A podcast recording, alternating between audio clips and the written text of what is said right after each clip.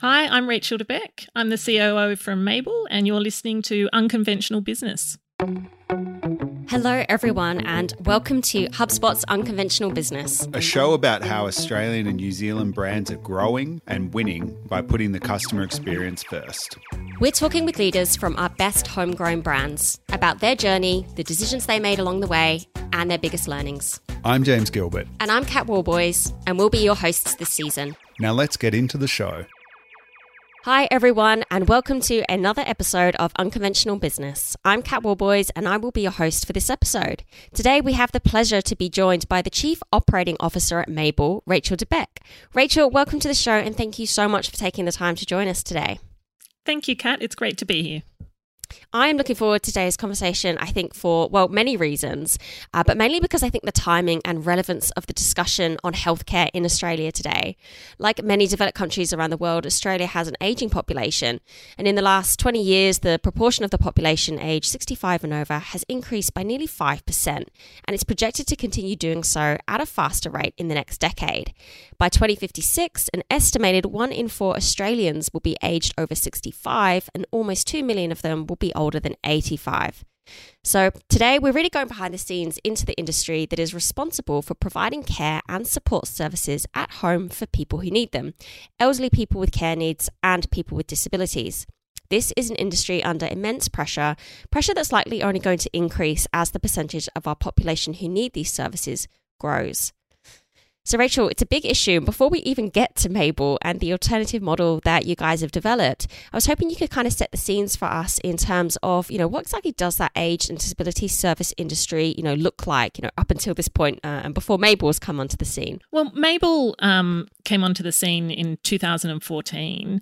Um, I guess ahead of Mable coming uh, onto the scene, um, the disability sector was largely funded through bulk funding. Um, since then, we've seen the implementation of the NDIS uh, program, which um, has been a really significant government program that has enabled individual funding for people with disability, giving them more choice and control over ensuring that they can get the support that they need in order to live independently. Um, in on the aged care um, side, I think you know, at home care uh, prior to Mable coming in was really um, largely driven around a rostered workforce with large care organisations. Okay, and so I guess you know in that um, you know in that model where somebody who say needs to access home care or NDI services um, what does that customer journey or experience look like in a typical day for someone? You know, how do I get those services? What does that look like if you could walk us through if we're not familiar? Yeah, look, so the NDIS program it's quite it's quite different, um, but the NDIS program uh, involves a series of, of assessments in order to uh, secure eligibility for funding, and then a, a particular um, size of package based on the disability and, and the services that are required. In aged care, it's um, government funding. Uh, of course, you can pay, pay but government funding is um, is provided uh, through home care packages, and that's based on the assessment of need. So level one, uh, or there's actually entry level uh, programs through CHSP, uh, and then level one, two, three, and four packages. Again, based on the the care and support needs that someone who is aging might uh, might need. Um, particularly in aged care, I think that customer journey is a really complex one, um, one with a lot of emotion. Uh, often, family members insisting that their aging relatives uh, are assessed and go through those um, processes because they're identifying that perhaps there's uh, there's needs of care and support that that um, often are resisted. Uh, so by the time people get through those uh, actually, I should mention as well, there is often a wait list, and I think that's something that's really the government's trying to address at the moment for home care packages. Um, but it can be a long wait for people to uh, to secure funding, and and during that time, often uh, there's a lot of pressure on families uh, to ensure that care is provided through other means, uh, and a, a, lot of uncertainty for um, the aging Australian around you know, what what their uh, aging journey may look like in the absence of of funding or uh, certainty around uh, what support they might be able to receive. Yeah, wow, I didn't know that about the waitlist.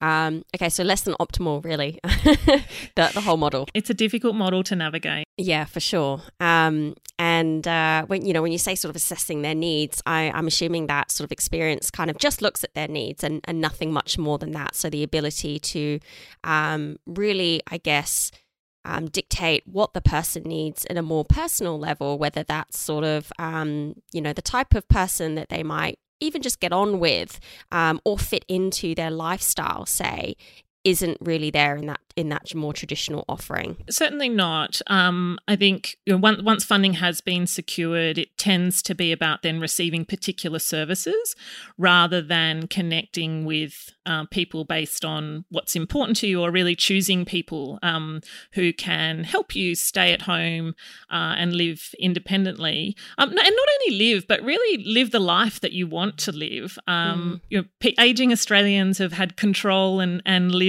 a, a full life up until the you know you this point, and um, and most people want to continue that.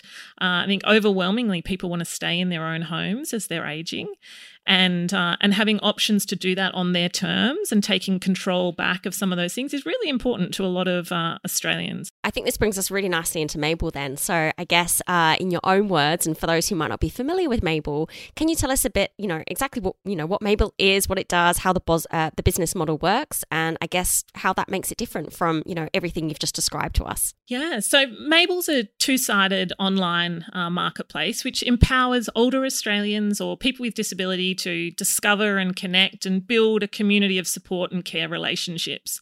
Um, and support and that care uh, in local communities means that people who are looking to provide that work can connect with people who are looking to receive that support. Um, importantly, um, it's not it, we, are not a one-off sort of gig model around care and support. Our model is really based on relationships, uh, and there's a lot of data that shows better outcomes result from long-term relationships built in shared interests, trust, and, and respect. Uh, and so our business model is really trying to solve the challenges of the aged care and disability sector.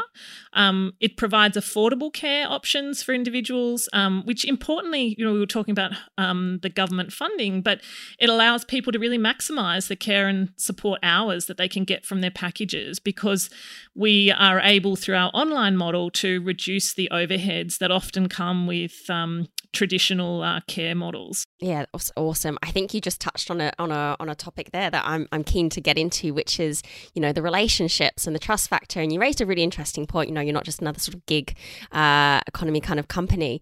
Um, and we're particularly interested in this, I think, because we've just happened to have other um, brands on the show that are marketplace brands. Uh, and I think sort of the best um, brand we can probably draw some similarities to here is actually Mad Paws. So bear with me. That's this is the the, the company that connects pet owners with Mad pet Paws. services. yeah, I'm going somewhere with this. Um, so connecting, you know, dog walkers, uh, people to dog walkers and, and holiday home for their pets. But the similarity I think I'm drawing on here is that trust factor, right? It's a pretty key element in both these cases. For Mad Paws, it's all about a stranger coming in to take care of your dog, which, as someone who has had pets, you know, dogs are like family, you're extremely protective and concerned about them. For Mable, you're talking about, you know, caring for a person, coming into their home, particularly when that person is vulnerable and dependent on those support um, services that they need. This really actually takes the trust factor up, you know, several notches. Um, so I'm, you know, keen to hear a little bit more um, about this. You're in a business that trades on trust and reputation and relationships, as you said. How do you think about about building that trust into the business and how you build that, foster it, demonstrate it um, to some of those people that need these services. Trust, as you've mentioned, it's absolutely critical, um, both from from the Mable um, business in in enabling uh, the connections through the through the online uh, marketplace, but also for each side of the marketplace, um, and and when we talk about strangers coming into uh, into people's homes, I think that's actually where the uh, the idea and the origin of Mable came from, which was based on our co-founder Peter Scutt's experience with his aging parents who needed care and support. Uh, the caring burden was largely falling on one of his siblings. Um, however, they were really reticent to have strangers coming into their home who were rostered to come and, and provide those uh, those services. And that's actually where Peter felt that there had to be a better way to to build trust and empower people to make some of those decisions them, themselves. So, really, when, when we think about trust at, at Mable, it's everything from the checks that we undertake as as the Mable platform in order for people to be able to offer their uh, their services via the platform. So, we're really a platform that enables people who uh, are providing their own small businesses, often sole traders, but not always. Um, it's really that op- opportunity for people to offer their services to other members of their local community. Um, so we have a series of of uh, stringent onboarding checks that need to be taken. So police checks, you know, working with children checks, qualification checks, just so that before people even engage and introduce themselves to each other via the platform, we've done some of that hard work for them. Um, what we find then uh, is that when people have that choice over choosing what's important to them. And often it's not necessarily the qualification that someone has, but it's a shared interest or it's a shared background, uh, a common language, um, a, uh, a passion for a, for a hobby. Building that connection through the um, through the initial introductions that are, that are made uh, between them via the platform and then the, the meet and greets that sort of happen allows people to then establish what that connection looks like on their own terms.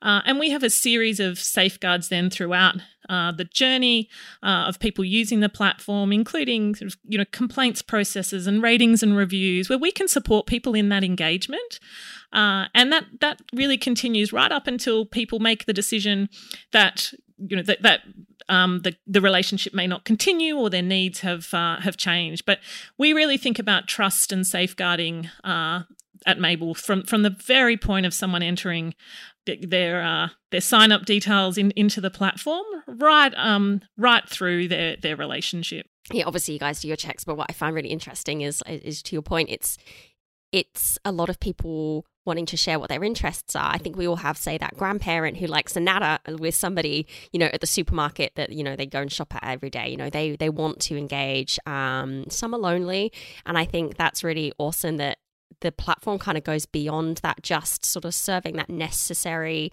you know, what do I need uh, in terms of support, but actually you know who do i want to engage with? Um, and that's somebody that you know i can have a good chat with about you know the hobbies that i'm into and things like that. I think that's really really lovely and interesting that came through the platform as well. I have so many questions on this but um, i think you know to your to uh, to the point of you know you saying we're not really a gig economy because i think you know there's plenty of doubt and even some criticism out there over this new model and if it's right for the type of service that you guys are delivering. Um, but it's clearly sort of working and apologies if these aren't the latest stats um, but i think i read that so, some sort of uh, 6 million hours of support have been logged through the site, and Mable has around 11,000 approved active small businesses offering services, which is, you know, a really good testament to the fact that it does work. It is serving this need. And to your point around posting, you know, things about my interests, that need is clearly control um, and being able to, you know, put my preference preferences first. So I'm curious as you know, um, all of this is being logged. Um, what are some, some of the key metrics you guys are looking at in the platform, especially as it relates to trust and how you're building that? You know, uh, I'm guessing you guys looking at customer feedback. Um, what are the things you're, you're sort of most interested in uh, as the platform's growing, making sure you are sort of um, succeeding in, in building relationships and trust between the service provider and the patient? Yeah, look, and as we're scaling, uh, this is this is something that we're increasingly focused on through a range of different tools. And it's everything from uh, feedback from customers, and not just customers, importantly, but people in their family network or in their support network, their circle of support, who are supporting them to use the platform. And so in the disability sector, that might be support coordinators. In the aged care um, sector, you'll have case managers and, and others involved in um, in helping to ensure that uh, that the home care package is um, is being utilised and and uh, and used in the right way to support the care needs of a, of a client. So one of the approaches we've taken is um, to try and source as much feedback as we can, both to improve our our offering as a platform, but also to try and strengthen the offering for small businesses who are um, providing their support via the platform. Often, you you uh, it can be quite isolating sometimes when you're running a small business and you don't have that that broader network. So mm.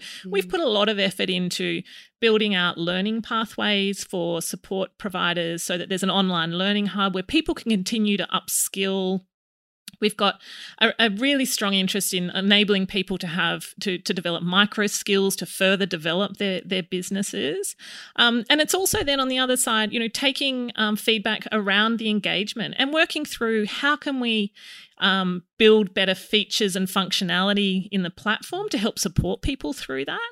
Um, and also making sure that you know when things don't quite go to plan for people or there is an expectation gap between what they've received or the service that they've that they've had through Mable, that we've got the right support in place in order to be able to really address that. Um, so we take a very proactive approach to our handling of any feedback, uh, and that goes right through to our technology teams who you may have thought that a, a, a particular feature they were building or, or, that we'd launch was going to have a, a, have a certain impact, and then the feedback might be that actually that's not quite as accessible as we would like it to be.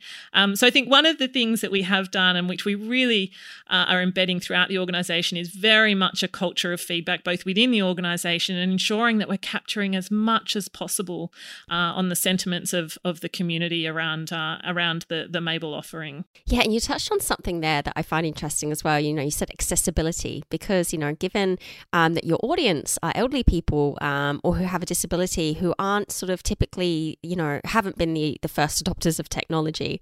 Um, there's an irony in that. You know, you're trying to give these people more control, yet we're going on a platform that you know that they're not really um, haven't adopted as well in the past, right? So I'm really keen to understand how you guys have thought about accessibility. Have you been surprised by the adoption um, of people, you know, leveraging the platform? We take a very proactive approach to accessibility, and um, and and that's that can be quite difficult because we're trying to balance so many different needs of our community. Um, what we've found is bringing people into our business and and into uh, particularly our technology development teams who either have disabilities or experience um, in in particular areas or are experts in accessibility that we've been really able to drive an uplift in in that area um, I, I, think um, uh, we haven't been surprised uh, by the uptake of the sort of the technology um, necessarily. I think what's always really um, inspiring is seeing how people, even who may not have used technology in the way in which um, particularly say younger generations have, how quickly they can uh, use the platform and and uh, and how open they are to uh, to trying uh, new things. And sometimes that's with the help of a care or support worker. We've heard lots of great stories about people doing online learning courses and dancing and things during lockdown when those community events have not been uh, available, uh, and uh, and they've tr- the communities have transitioned to online activities uh, in a way that's um, been really exciting to see, and it's it means that you know, our um, our vision for really ha- driving an inclusive society, whilst we've had some restrictions with the pandemic in, in enabling that community access, it's been fantastic to see the way in which the online community has developed to enable that inclusiveness. Yeah, I think you're spot on with that. I think there's lots of stories um, of communities and, you know, even um, grandparents getting involved in Zoom activities, which really surprised me at the time. And then I think with the COVID app and the checking in all the time, like there was, you know, it wasn't even just a nice to have, but something that had to happen. So, yeah, I think there's a shift there, which is really interesting. And I imagine you guys are probably at the forefront of learnings when it comes to accessibility, um, which is fantastic.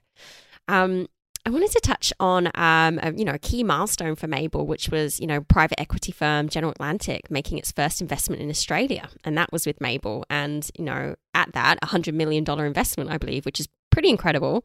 Um, and I was, you know, reading into that a bit, and they were quoted saying that they would like to appoint an Australian advisor since seeing so much potential in Australia, naming a number of industries, but specifically calling out healthcare.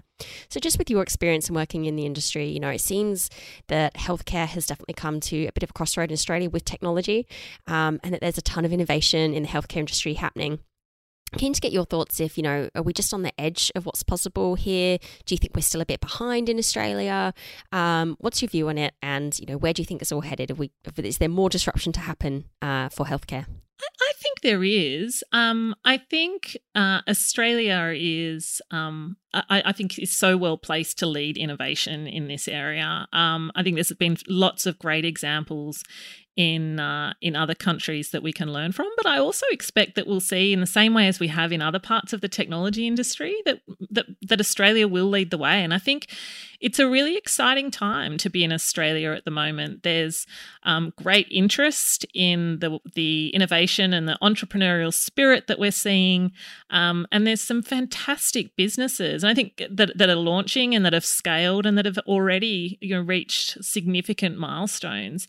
Um, I think you know, our partnership with General Atlantic is is one where we really saw an alignment of purpose and and um, and goals around not just what we wanted to build as a business, but the impact that we wanted to have on society. And and when you can get those that sort of alignment uh, with an with an investment partner, I think that's that's really exciting. And um, it's great to to hear General Atlantic talking more about you know, other other work that they'd love to be doing in Australia. Yeah, definitely. Uh, agree agree with everything you say. Um, I think uh, one thing our audience loves to hear uh, is things about lessons or surprises or failures along the way. And I would imagine, you know, unraveling the healthcare industry, there would have been a few of those. Um, wondering if you could share uh, any reflections you've had on Mable's growth, um, anything that particularly surprised you, or maybe something that didn't quite go the way you thought it was first time round, for better or for worse. I think some learnings would have been uh, maybe last year um, was just interest and excitement from people entering the sector for the first time. We saw and heard a lot of people um, talking about your various industries, which came to a standstill, certainly in Australia, things like travel and um, hospitality, uh, and uh, and we were not prepared for the the volume of uh, support providers who wanted to join our platform and and transition their skills um, and learn more about disability and aged care support in order to to join a new sector. So I think that was a scaling challenge that we uh, that we got on on, on top of, but uh, it was amazing to see how um, how people uh, you know, looked at what their skills were and decided to apply them to a different sector when their uh, when their initial uh, work or line of work um, was no longer an option. Yeah, and a nice uh, added benefit to some of the workforce, you know, and challenges, problems that you said. Exactly. And do you think that's a trend that will continue? I think it will. So what what we find is um, I think th- there's a perception around what aged care is or disability support, which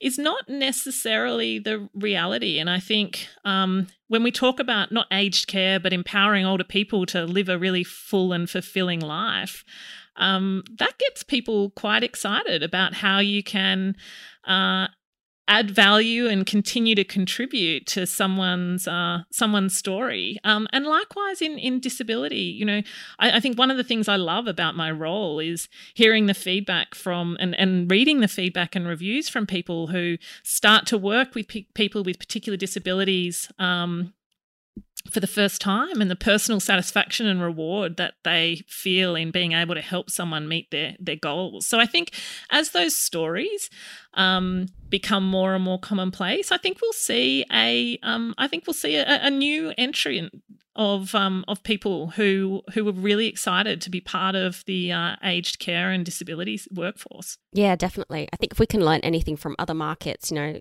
the particularly America with its great resignation uh, movement, you know, there's a lot of people in there kind of questioning, you know, their work and what value did it add, and tons of people and stories even that I have heard personally um, of people looking for different lines of work where they felt like they were having more of a positive impact. And I think when you have that trend plus a platform on a, a service that's actually kind of disrupting that whole industry, taking a lot of the pain out of what has traditionally been there. Um, you put those two together, and it sort of becomes a bit of a no brainer for people um, who are wanting to change their line of work um, and maybe even thinking about a completely new career in, you know, the aged care or disability industry and providing that kind of support.